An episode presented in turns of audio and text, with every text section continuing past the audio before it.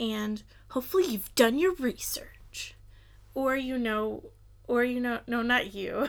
it's like, um, cute, terrified look on my face. Like, I don't know if I've done enough research or not. no, no, I'm talking to the people. Oh, the people. Hi, people.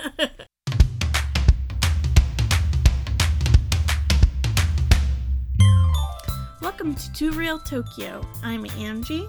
I'm Jamie. This is a podcast about the quirks and quandaries of life in Tokyo and life in general. Welcome to episode 7 Pontifications. in which we pontificate about that frequently discussed topic, the Enneagram.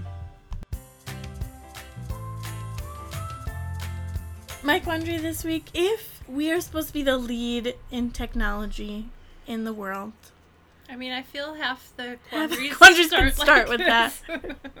okay, so far, yes.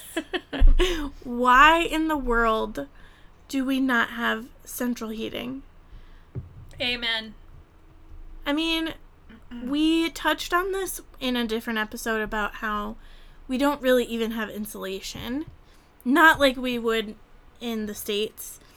And so, oh shoot. Well, speaking of heating, the heater's on right now, and that's probably making a lot of noise. um, we just have heating units in, well, in each room in some places in a little box of a apartment like mine i have one Well, I mean, it's an air conditioner that can also produce heat, right but that means it's not that efficient because it's just blowing out a bunch of hot air at ceiling level. Right Yeah. So it takes quite a while for the room to warm up. Yeah. Actually, I was just talking with my co teacher today about how even if they have their air conditioner heater on, it just takes too long for it to circulate so that she really doesn't feel warm unless she also runs her, everybody get ready with your Japanese knowledge, Toyu heater, her kerosene Uh-huh. heater at the Yeah. same time. Uh, she has to blow that at her feet. Otherwise, she just kind of never gets warm. yeah Anyway, I don't want to take over your quandary, but. Well and i was talking with somebody else mm. today that said that they run their regular fan underneath their heater like on the floor so that the heat can at least be dispersed more Like their by the fan, from fan. summer. yeah Well, we have one fan in our dining room, and it actually has a setting. Like, I do not understand the physics of this, but apparently, when you rotate the fan one way, it blows the air down, but if you turn it and rotate it the other way, then it blows the air up. So Mm-hmm. it has it marked for like summer or winter, and you can switch it. oh So I actually feel like, what's wrong with me? It's almost the middle of January, and I haven't um, switched my fan. uh-huh But I also haven't dusted my fan, so that's a separate. right Okay, once I dust my fan, then I'll feel like maybe I'll do that tonight. Hey, people. I'm gonna dust my fan and uh, turn it on wow by next week. Resolutions. true Baby steps.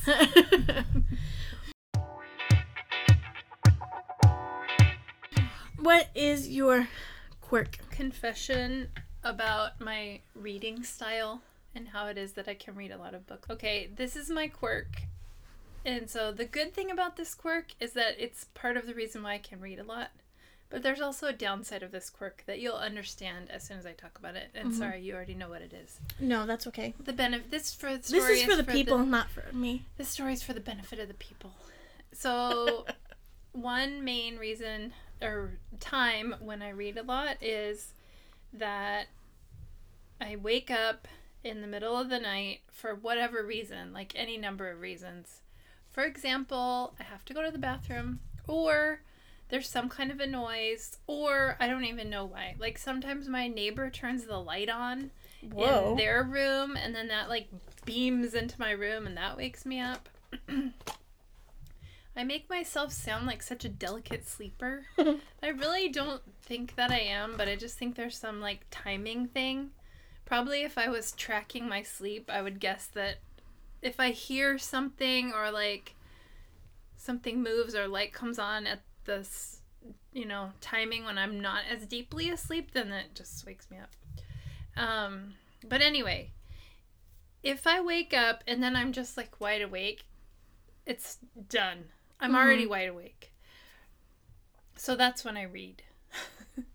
and even if I'm that wide awake, like even if I should be so tired, reading doesn't make me go back to sleep. Mm. So in that sense, probably somebody who is like a sleep expert would tell me like, "What are you doing? Like that's not a good idea."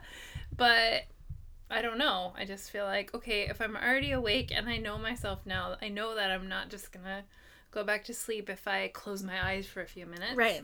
Yeah. I might as well use that time. So I don't know. It's not great, but often I think usually if I read for like an hour, then I can kind of get tired enough. But sometimes it's more like two or three.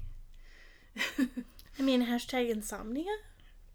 yeah, I don't want to call it that. I do feel like the number of times that's been happening to me went way down ever since I started walking more. Oh, good. So there's probably some connection with that. Yeah. But anyway, that's my quirk. I read a lot in the wee hours of the middle of the Mhm. night. And yeah, that's okay. Yep. It is what it is. New Yeah. book goal 75. Whoop whoop. Mine's 30, I think. Okay.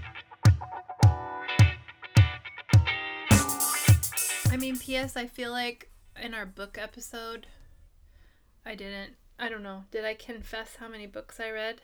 Yeah. have to like. I think we've that, talked about Goodreads about twice. Hmm. So out of our six episodes. Oh, hi, hi everybody. We like to talk about Goodreads. Should we just have a segment that's called Talk About Goodreads? I mean, a segment about books. I think that's fair. Okay, book segment, go ahead. I'm currently reading Arch Enemies by Marissa Meyer. It's the second book in her Renegade series. Um, I'm on a Marissa Meyer kick right now because I'm also in the middle of reading Heartless, which is um, a fractured fairy tale about the Queen of Hearts. Um, and I bought so many books when I was in the States. Oh, thanks for single handedly keeping Barnes and Noble open. For real. I bought appreciate you. So many. I would appreciate you more if I actually had access to Barnes and Noble, but it's fine. I know. I we were gonna FaceTime, but it was always too late when I went. Oh, it's okay. Like too late here. no, no, no. I don't mean that. I more mean like, hey, Barnes and Noble, Come to why aren't you in Japan? Yeah. No, I agree. Um, but I bought like five hardcover books and six or seven paperback. I'm sure there was no connection between that and your back going out. Oh.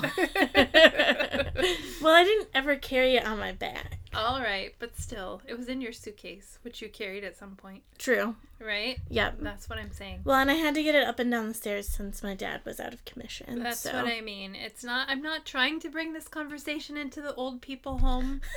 all that said Conversation. I'm just saying. I think there might be a connection there. hmm Um, what is a book that you're hoping to read in the next month?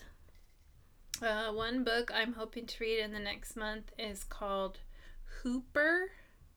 And I don't know that much about it, but in our library at school, we have certain Oh, I books. saw it Did you see it? Yeah. We have certain books that are picked by a it's like a Tokyo wide or maybe even Japan wide, I'm not sure, committee of librarians. hmm And they read through these books that they've elected to each other as potential for this categorization category category. I don't know. Called Sakura book. So if something becomes a Sakura book, then that means it's like really good, highly recommended by this panel of librarians. So sometimes when I don't feel like trying to figure out which book would be good, Mhm. then I just go straight to the ones that have a little cherry blossom on the spine Yeah. that's so kind of them to uh, provide that service for Mhm. us. And also, I feel I should learn more about how it works because I don't know if what I just said was right. I linked it in our episode one show notes. what? Yeah. Um, sorry, I haven't been reading the show notes. Confession. I will start studying my own show notes. They're not really mine since you made them. Good job. Uh, Hooper. This book is called Hooper, and it's a basketball story. And um, I don't know. It was a Sakura book, and it was about basketball, which is in our family since it's basketball season for my son right now. So I thought that I would like to give it a try, and I borrowed it yesterday. Oh, good. Yeah. Um, it is by Geoff Herbach. I hope I'm saying that right. Sorry, Jeff, if I said it wrong. I mean, last episode I said Ian Morgan Cron, and then we, and then I said sorry, Ian. Uh, yeah. Thanks for apologizing to him. Oh, I didn't know that that book was just published last year in February. Oh, Um, it has pretty good rating on Goodreads. I guess it's a YA. I don't Yeah. really care about. I don't know. I don't pay that much attention to those kind of categorizations. yeah. Yeah. That's what I and actually today it's very short. So speaking of YA, this is more like YA. But today when I was subbing for study hall, Mm-hmm. I read a book called The Dragon's Flight, I think, and it's Mhm. a story about Angel Island. Did you ever know that there's this um well, it's not there now, so that's the thing, but it's like an Ellis Island for the West Coast. Oh. And I didn't even know that was a thing, but there used to be somewhere near San Francisco. Um, there was this place called Angel Island, and that was where, like, it was ninety-seven percent Chinese people Mm-hmm. that would they would be trying to come into the U.S. and then Mhm. they would be processed there. Oh. Yeah, so it was really interesting Mm-hmm. um, this author. I think his name is Laurence. Uh, Laurence, I think. Yep, Y E P, and he seems to have quite a lot of books about like Wow. like Chinese immigrant experience or Asian American kind of thing.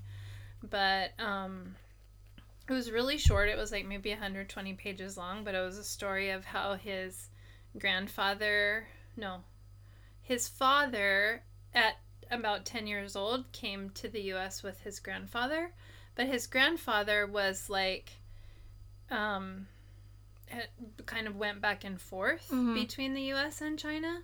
Anyway, the whole thing was very um, Wow. interesting. I didn't know anything about all, you know, that kind of history. So it was a short story.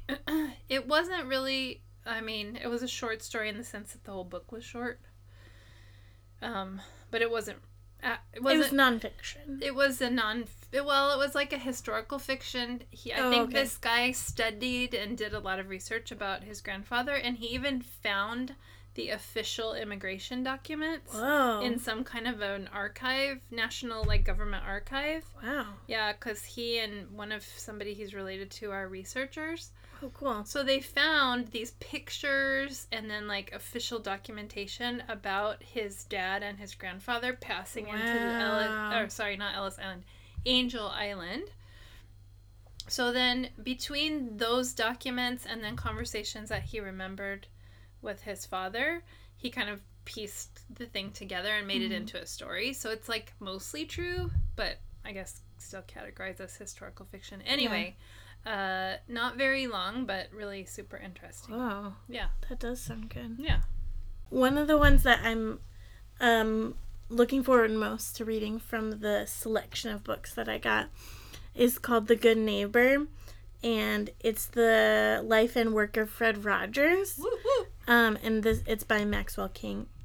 And um, Is a movie based on that book? I don't know. Um, I don't know if it says on the in Goodreads. Did you watch that movie? No, I still haven't seen it, No, me either. and I really, really, really want to see it. Okay, sorry. Talk about the book. Um, it doesn't say anything on here that about it, but um, Mr. Rogers was a huge part of my growing up, and I feel very influenced by that and his whole idea. I mean, even reading his quotes now as a teacher, like I really believe that he um, he was very much about instilling imagination and um, also like difficult things because they talked about racism and people getting cancer, people dying, like Mm. a lot of those hard topics, but he always did it in such a sensitive way that it wasn't scary like to watch that. I'm very excited to read that book about his life. Did you know that um that that show was on from 1968 to 2001. I feel like I vaguely remember that because I've watched another documentary about him. Wow. 31 seasons? Yeah.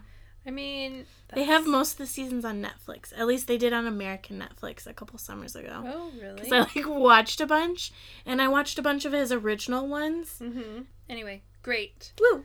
I love it. I also, side note, I love biographies, and I haven't read a good biography recently, so I'm excited to read yeah. that. No, I think that sounds really good. Uh, the end of book segment.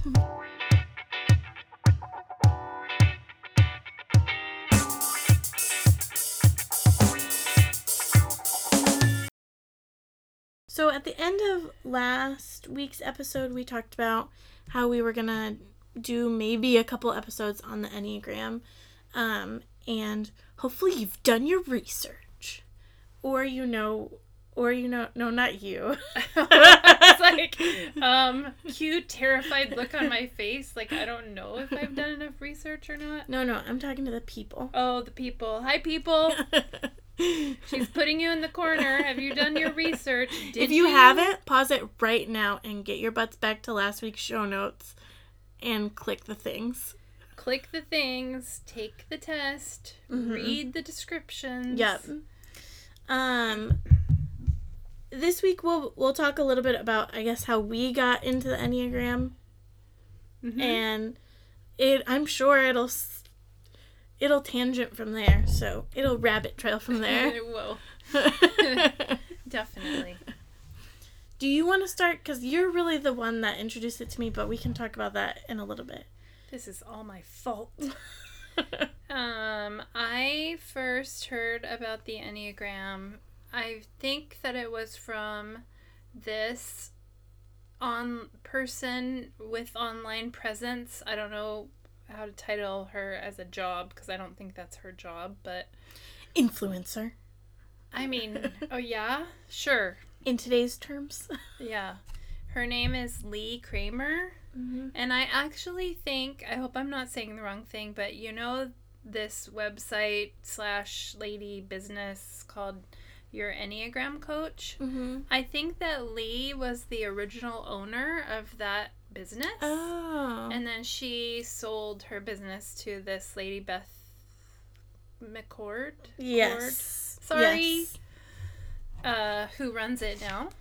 So, anyway, I think I was following Leigh online because she was a blogger. Mm-hmm. I was following her online even before she started that business. And P.S., I found her because of Meg. All things go back to Meg Teets. Thank you, Meg. Because Meg was originally into Myers Briggs. And then, anyway, I don't know. I never, of course, wrote all these things down. So I can't remember the order in which it happened. But I was following this blogger called Leigh Kramer, and she knew about the Enneagram. And she then um, had started a business about the Enneagram. And that was the first time that I heard of it. But she described it often as um, something that would be easier. It would be easier to figure out your type. Um, of course, by reading descriptions and things that people recommend, but she also recommended like kind of verbally processing it in conversation with somebody who Mm. knew about it. Yeah.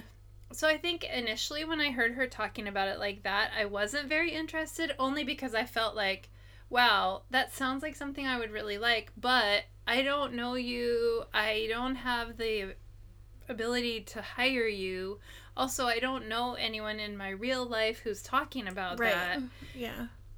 So, okay, yeah, I guess I could get a book and read about it, but you're making it sound like that's not as great.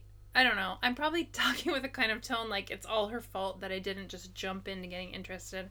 And I don't mean it that way. Like, I want to give her credit for, you know, introducing it to me and, um, and bringing my initial interest. I just mean that uh, because I interpreted the way she talked about it like that, I didn't learn that much about it right away. Mm-hmm. After I heard about it, I just Right. like kind of put it in the back of my mind as like, Yeah. oh, that's a thing that sounds interesting. Um, and I think I went into Amazon and put a bunch of books about the Enneagram on my wish list, but Mhm. then I just felt like I don't know what I felt. I don't have money for buying those books right now or whatever. So, um,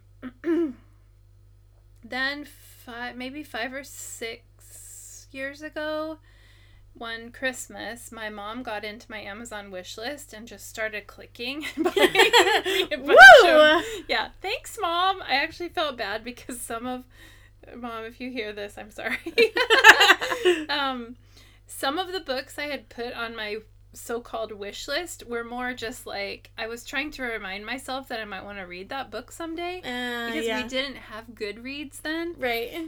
So when I found a book that I wanted to read, I would just go into Amazon and put it in my wish list. But some of them were really more like, I just want to borrow this book from the library. Yeah. So she also gave me some books like that. Oops. Oops. I mean, thank you though. I read them. um, one of them was Richard Rohr's book called The Wisdom of the Enneagram. And um, so I read that book, and then I was really interested, and I took some of the online uh, tests or whatever. I was always too cheap to pay twelve dollars, Mm-hmm. but I read so much. Like after I read that book, then I subsequently got other books, and um, that I felt like okay. And then I figured out that I was a nine, which was horrifying. That's how I knew, as everybody says, but it's just so true. Don't let it be a cliche because it's that true. Yeah. If that's the type that you think, like, oh, that person sounds like, I don't want to be around them, then that's who you are. Great.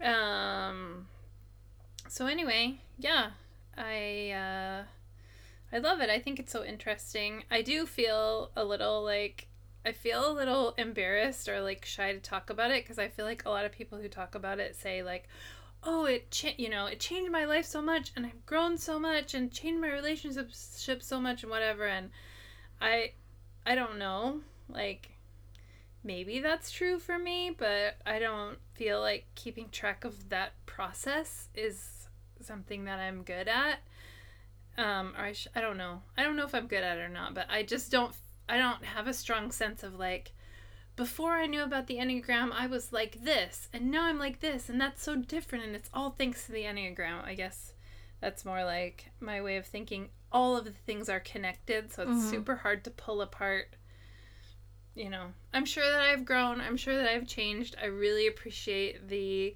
um, you know, better awareness that Mhm. I have of Yeah. first of all myself, but you know, then also other people, and um, yeah, I just I just love it as a as a tool. It's like a shortcut sometimes, not Yeah. every time, right? But sometimes it's like a good shortcut for under, understanding a little bit more about who somebody is.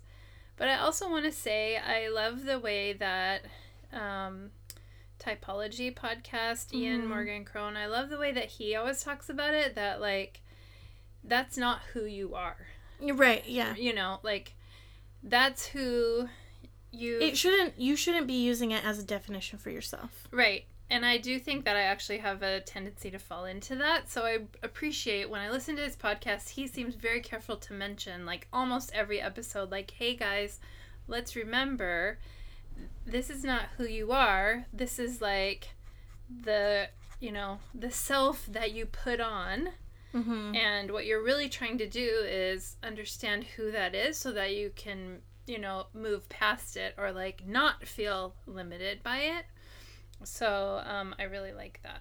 Yeah, Yeah. for sure. What's your Enneagram related story? One question before we move on. oh, sure. So, how long in total do you think you've? How long have you known about the enneagram or studied? Um, I mean, I think my more intense study has probably been within the last three or three years, three or four years. Because even after my mom gave me that book, I didn't get very into it right away. Yeah. Um, P.S. I can't find that book now, and I might have to buy another one because I really, of all the Enneagram books, I really, really like. I want to read that one. That's the one I haven't read. Do you have it? No. Yeah. Um, I think I'm just gonna have to rebuy. I keep thinking it would show up somewhere around my house, but that's been not happening for a while now.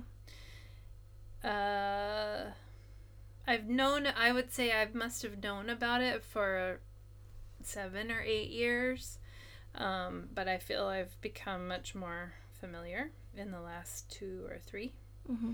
Yeah. Yeah. Well, I got into it because um, our division at school was talking about um, personality types and um, strengths finders and those kind of things that is great to talk about, especially in a work setting. And I'm so glad that we have a work setting that, yes, question. I mean, question. Sorry to interrupt you. It was almost like talking through Anne Bogel's book, yeah. Oh, yeah. right? Yeah. For sure. Like we didn't go through literally every um different kind of category system, I don't know what to call it, that she mentions in her book, but But we several. did at least four of them. I think At least mentioned. We didn't go into depth, but Mhm. um and in those conversations you can always tell who's more into that kind of thing. But Mm, true. but in college we in the first freshman course that everybody has to take, the first psychology one that everybody has to take um, is kind of just about exploring who you are as a person. Um, of course, that happens anyway, especially I feel like in college. And so we did Strength Finders and we did um, Myers Briggs, and I feel like we did. I don't think we did Keirsey's Temperaments, but we did like another one. I feel like I can't remember what it was. But that was like the thing is that when you met new people on campus, this like second or third thing you would ask them was what's your Myers Briggs? Um And so it's always like a running joke and I guess they are into they do the Enneagram now too in that class.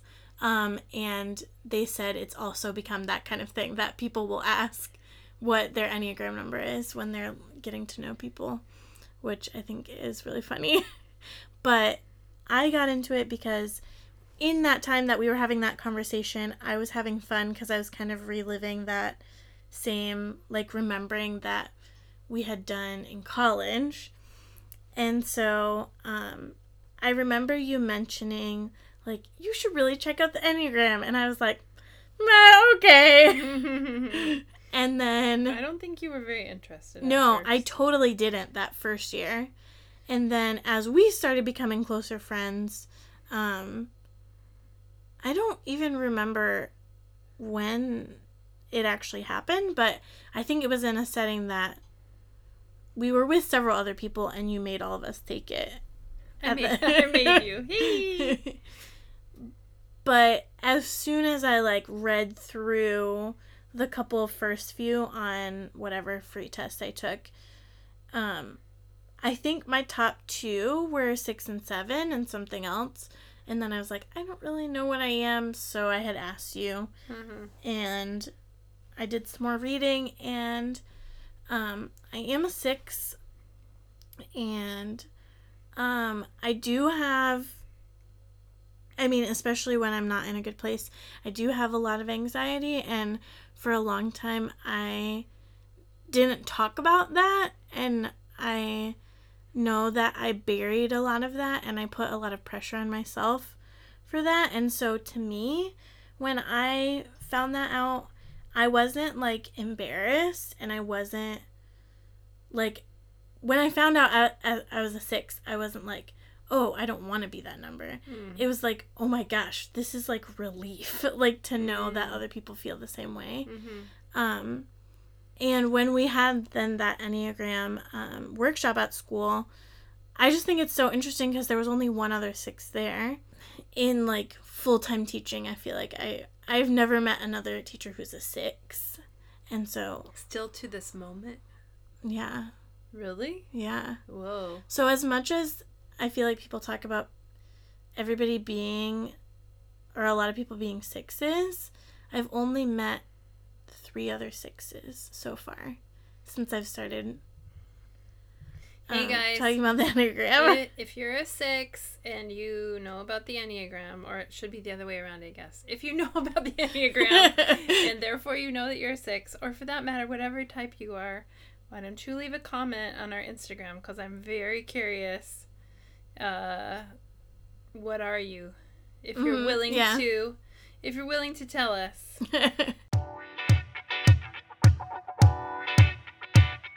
Um, I wanted to, side note, I wanted to make a connection between Enneagram conversation and Japan. And um, I found this article on EnneagramLasVegas.com. I know that's random. Uh, written by this guy whose wife is Japanese. And actually, this thing looks so interesting. I'm not going to just like quote the entire thing. But uh, guess what? Guess what this guy is saying? He's saying that he sees Japan as a six oh, for sure. country. For well, sure. Well, he's picking three types. He's picking six and four and one. Yes. And then he goes on to explain why he thinks that. So, I mean, that's not scientific research or I anything. mean, but all but of those things make sense as a culture in general, I think. especially though, I feel like I I could see all of those, but the thing that always strikes me about Japan and that I actually get frustrated with a lot is all of these rules. Like, I don't know how being rebellious doesn't really seem like a nine thing necessarily, and I don't think I'm rebellious in the sense of the init- the sense of the word that people would put the Mhm. definition people would put on that word. Um, but I think there's some part of me that like likes to be free and doesn't. Mhm. Maybe that's a nine thing. Nine doesn't want to have conflict, right? And so if you feel pressure to do something that you don't want to do, but it's also hard to assert yourself. So then it's like Right. coming up against a rule that doesn't make sense to you creates a stressful situation for a nine because you just have an instinctive feeling that you don't want to follow that rule, Yeah. but then you also feel like it's not okay to say that you don't like that rule or whatever. Like a rule is a rule, so then Yeah. maybe nine being close to one, I don't know. You feel obligated to go with a rule, but then you also feel like super triggered Mhm. because if like I mean in the case of a rule that doesn't make any sense. Yeah, yeah, yeah. And I think for me as an American, or at least the way that I think, even though I've been here for a long time and I speak Japanese, I think people who meet me initially, they love to say, like, oh, you're so Japanese. And I feel like, okay, maybe some ways that I act are somewhat Japanese, or certainly the fact that I speak Japanese makes me Japanese. But I feel also like my attitude towards rules is actually so far away from that Mhm. Yeah. like i don't know i guess having a lot of rules is making japan work so that's great but i appreciate things that make sense Yeah. and so i feel they have a lot of rules that just like for me don't make sense Mm-hmm. i guess it makes sense for them that's how they came up with that rule in the first place but for me i don't know i feel so rubbed the wrong way like yeah mm-hmm. Anyway, I don't have a strong finish to that point, but I just wanted to say I found this article and it looks very interesting. And it says that this guy thinks Japan is 6 4 and 1. Yeah. Yeah. That makes sense. Agreed. Yeah. Okay. Thanks, Steve. I also thought of two more people that are sixes, so Are they That brings- teachers, though? no. Okay. I haven't met any other teachers that are sixes. Oh, okay. No, you said that, but I didn't know if you meant people who are sixes, period, or. Mm. The other thing we were talking about lately, though, which again, I probably don't have a strong conclusion for this, but if anybody has comments about it, I would like to know. I feel like something that I don't see much conversation about in Enneagram, uh, I don't know, Conversations. conversations, be that a book or podcast or whatever, is I don't see people talking much about the differences between if someone is an introvert or an extrovert. And Mhm. for me, I feel like that's pretty, probably a pretty significant difference. Like, even when, for example, we were at this um, Enneagram workshop workshop that you were talking about Mhm. um there were a few other people i don't remember maybe three or four other people that identified themselves as, as themselves as a nine.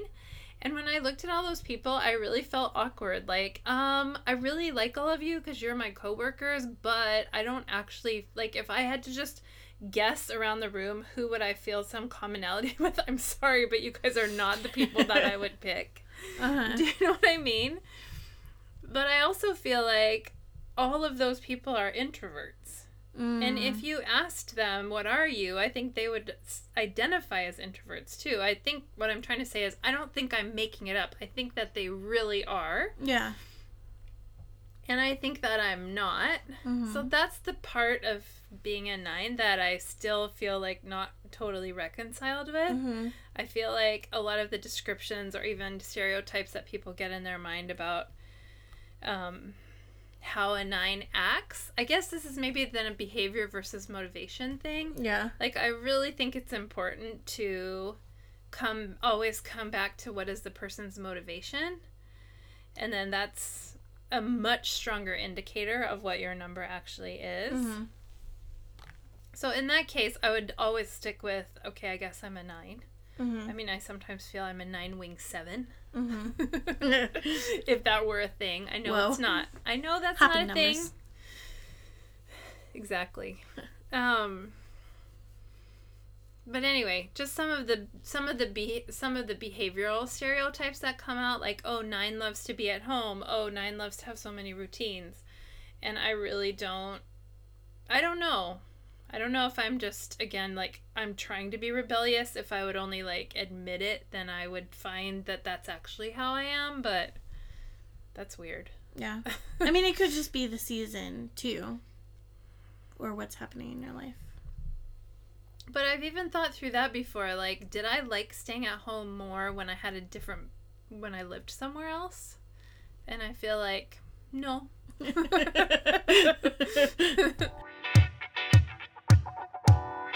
okay, here's a thing that I think really, for me, it makes sense. There's a lot of, um, there's a lot in nine that talks about going along with other people. But uh, so I feel like for me, that makes sense as far as being an introvert because I am energized when I'm with other people. And then that plays out in the sense that I'm more interested in being with other people than I am about whatever it is we're doing. So, you know, if you want to you want to spin that as a good thing, then it's like, "Oh great, how flexible you are." I mean, that was my even top thing on Strength Finders, right? Right. Um, now I can't even. What is this word?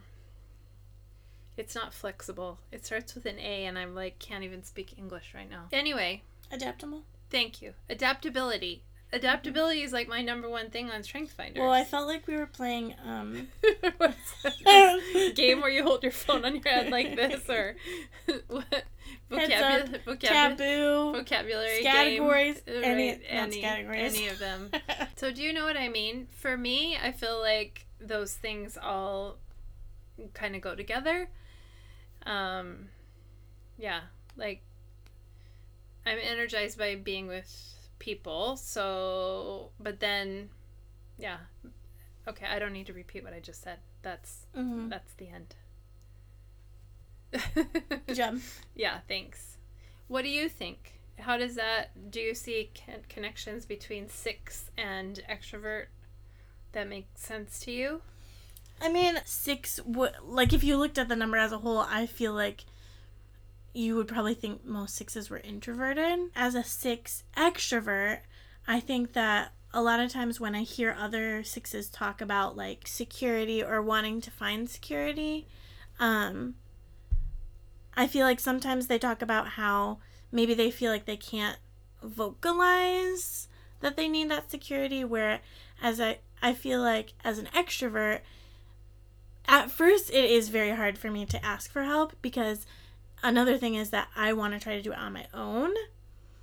And I think maybe that's even part of me being youngest child. What? No, I'm just. Is that a six thing, or is that a like? I want to do it on my own because I don't know who I can trust. Yeah. Okay. Um Yes. And but I also feel like it's easier for me to ask for help when I have my close circle of friends around me.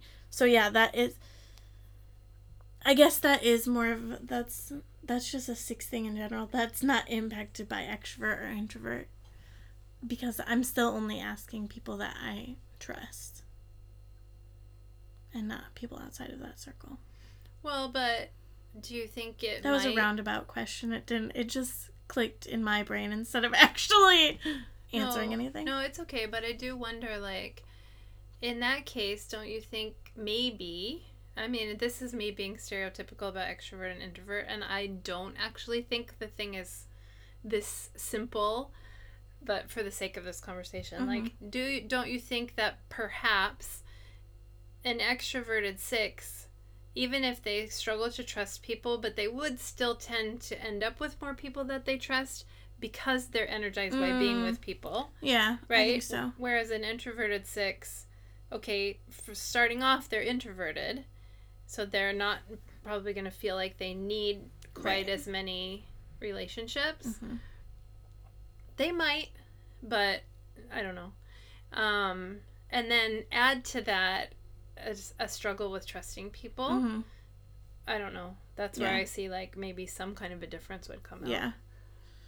I think in a big way too that um extroverted sixes I think easily cover up their anxiety Hmm. and easily put on the face of everything's okay. Mhm. And I think that's why even when work was hard last year, um, a lot of people didn't know, and Mm. even like close uh, family of mine didn't know Mhm. because I was good at keeping up. Everything's fine on the outside. Hmm. Whereas I think probably an introverted six would. I mean, I know any sixes could hide that because that's part of being a six Mhm. but I think that it could probably come it would be more apparent maybe to other people Mhm. that they were struggling with that. I don't know if that's true or not, but I f- I feel like it could be more apparent for an introverted 6 if they were struggling. Well, that got a lot deeper than I thought it was going to. Yeah, and uh, we don't want to use up too much of our wonderful listeners' time, although we know you're fascinated by this discussion about the Enneagram. So we'll just put a bunch of like dot, dot, dot, ellipses, Ellipses. ellipses right here and continue this discussion about the Enneagram next week. If you Woo. still haven't had a chance to learn your type, that is okay. We hope you can enjoy our discussion anyway. And I think we inadvertently uh, failed to link to some of the tests we were talking about last time. So we will be sure to put those links in the show notes. And by we, I mean Angie. Thank you, Angie. Always making the show notes and doing all the tech and doing all the things. I so appreciate it. You're welcome. So that is it for this episode. Thank you for listening. Thank you for following us on Instagram. Uh, thank you, thank you, thank you. Bye! That's all for this time, everyone. What are your recent quirks or quandaries? Tokyo related or not, let us know on Instagram at Too Real Tokyo. That's T O O Real Tokyo. You can follow Angie on Instagram at photofreek, P H O T O F R E E K. And you can follow Jamie on Instagram at Jamie in T Y O. That's J A M I E in T Y O. Bye! Bye!